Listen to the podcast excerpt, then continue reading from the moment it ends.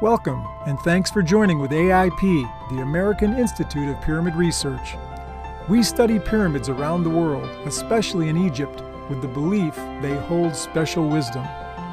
Please subscribe to our channel as we uncover long hidden secrets, explain sacred symbols, and demystify the world's greatest mysteries.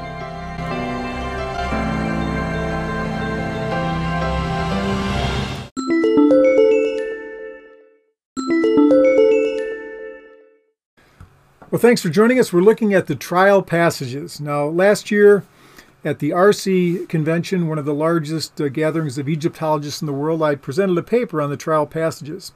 And a new paper has just come out about uh, the trial passages by David Lightbody, who's written a very good book about the Great Pyramid, and he published this one in the Journal of Ancient Egyptian Architecture this year. It's called Moving Heaven and Earth for Khufu, were the trial passages at Giza components of a rudimentary stellar observatory. And basically, he answers the question in the affirmative. He goes through uh, the mechanics of the uh, uh, trial passages and the way they could have been used to accurately find the North Star. And that was the key in making the Great Pyramid one of the most accurately oriented buildings in the world, according to True North. So here's the famous picture of Flinders Petrie, uh, his sketch of a, you know, a plan view, uh, excuse me, an elevation view of the, uh, of the trial passages. And Petrie mentions that uh, almost every one of these passages is the same size as its corresponding passage in the Great Pyramid. I've done uh, other videos about this, so please refer to those. But the one place where it's off a little bit in that regard is uh, you notice the red line I put in here. This is a drawing I took from Lightbody's article, but you can see that uh, the, the uh, lower part of the descending passage is at a different angle than the upper part of the descending passage. You can see if you follow this red line along here, and if you keep going, you see how this thing is at a different angle, and that's not true in the Great Pyramid. So he suggests that that could be this lowering to help people that were observing this plumb bob here, but I think there's a greater purpose. We can maybe think more about that later. So here uh, you, are looking at a sort of a, uh, you know, an underneath view of the trial passages showing how they could have aligned to the to the uh, heavens and uh, the North Star, especially Thuban or the area of the North Star, the the uh, the polar star, the the North celestial pole. That this would have been a good observatory at about the time of Khufu to observe those. Okay, so here you're seeing the way that the priest would have observed this. You've got a pole, you know, at the end of the trial passage, and then you've got this plumb bob right hanging down from the, uh, the one part of the structure that doesn't correspond to the Great Pyramid, that central shaft where the plumb bob hangs down, and then you make your observations from there.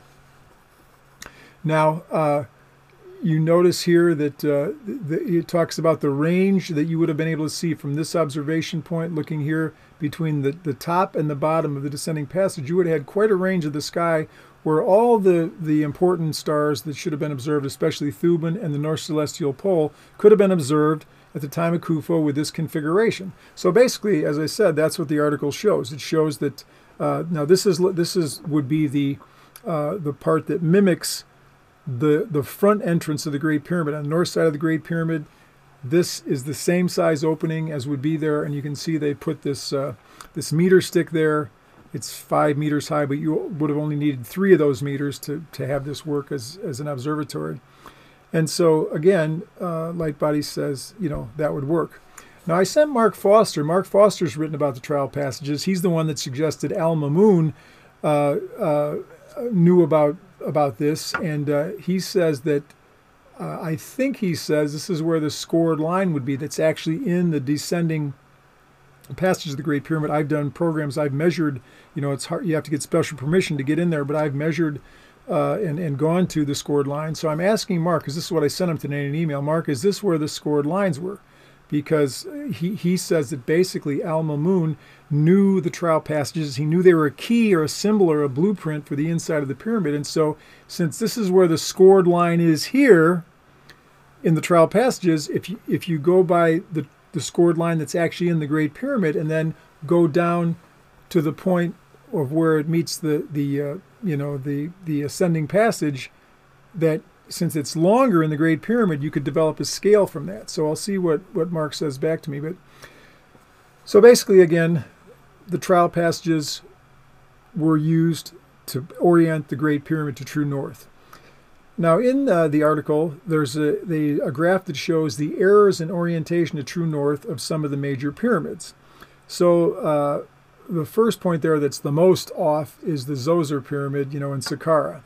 Then uh, the Meidum pyramid, you can see, is uh, 20 uh, degrees off. It looks like, uh, or actually arc minutes, 20 arc minutes off. The Bent pyramid is about 10. The Red pyramid is, you know, about 9. And then Khufu was the best. You know, it's it's got very little deviation from true north. Then Khafre is close to it, uh, Menkaure a little bit farther off, and then actually the uh, the last point there is uh, a combination of a couple of the Fifth Dynasty pyramids. Now it's interesting that this this graph looks like a boat, and I've pointed out before that the way the pyramids are laid out across the Nile, when you do a side view, it's definitely laid out like a boat. So basically, all the pyramids are sort of symbolize the you know the, the pharaoh going on his uh, solar boat to the next life.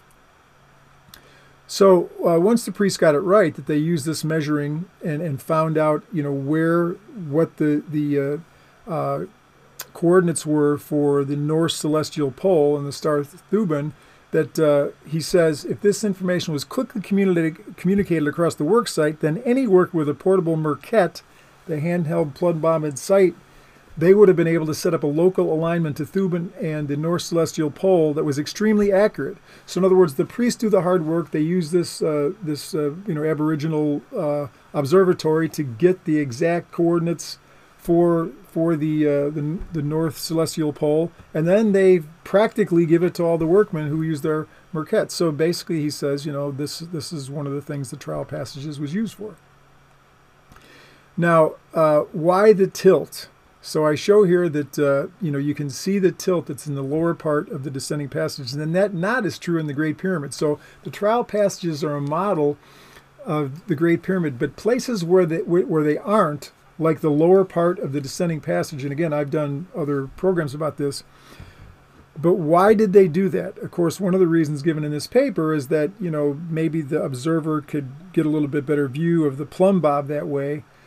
But you know, there's usually other reasons too for things. And so, Sacred Geometry Decoded, uh, that great channel, I know uh, Alan has made a few uh, comments about what he's sort of holding in his hand as what this means. And, and I think it's a pointer. I think that if you lined this up, took that angle inside the Great Pyramid, I've actually shown this before, so maybe I'll do another program about that, but it actually points to a special place, maybe perhaps the place that Khufu was supposed to be interred inside the Great Pyramid. Okay, so uh, the uh, are there evidences of use in hieroglyphics? So that's one thing the article looks at briefly. It doesn't major on this, but uh, the Meskhetchu, which I've got written there, is the uh, hieroglyphic that was used for the foreleg of a bull, but also for that uh, uh, the, the device that was used in the opening of the mouth ceremony. And so the paper does show that there are evidences of hieroglyphics of them using uh, an instrument like this to uh, actually do some kind of ceremony to set the the you know their sights on the north celestial pole. Okay, and so the Meskhetchu, uh, he says here, as well as having formed the form of a bull's foreleg, it's also believed the constellation uh, was perceived as being shaped like an adze, a woodworking tool, and that may have been symbolically related to the adzes used in the funerary ritual known as the opening of the mouth ceremony, as I already said. So, all of these ideas, the idea of it being uh, Ursa Major, the Big Dipper, and that's that's the first meaning I think of the Meskhetchu. The second is as a uh, an adze, a woodworking tool, or the foreleg uh, of a of a bull. All of these ideas are associated with rebirth into the afterlife. So I'm still sure there's more to the trial passages than just that they helped set the the course to the correct polar star, but they did do that. And so uh, there's many archaeologists uh, date the trial passages to the period just before the building of the Great Pyramids, seem to be by the same set of priests and builders. And so uh, they were an observatory, and I'm sure that the Great Pyramid, while it was being built before the top was put on, was used as an observatory too. Because remember, for years, it was going up for years. There would have been that section in the Grand Gallery that would have been uncovered for, for several years, and I'm sure that they used that the same way that they used the trial passages as an observatory. I'm sure they used the Great Pyramid as an observatory.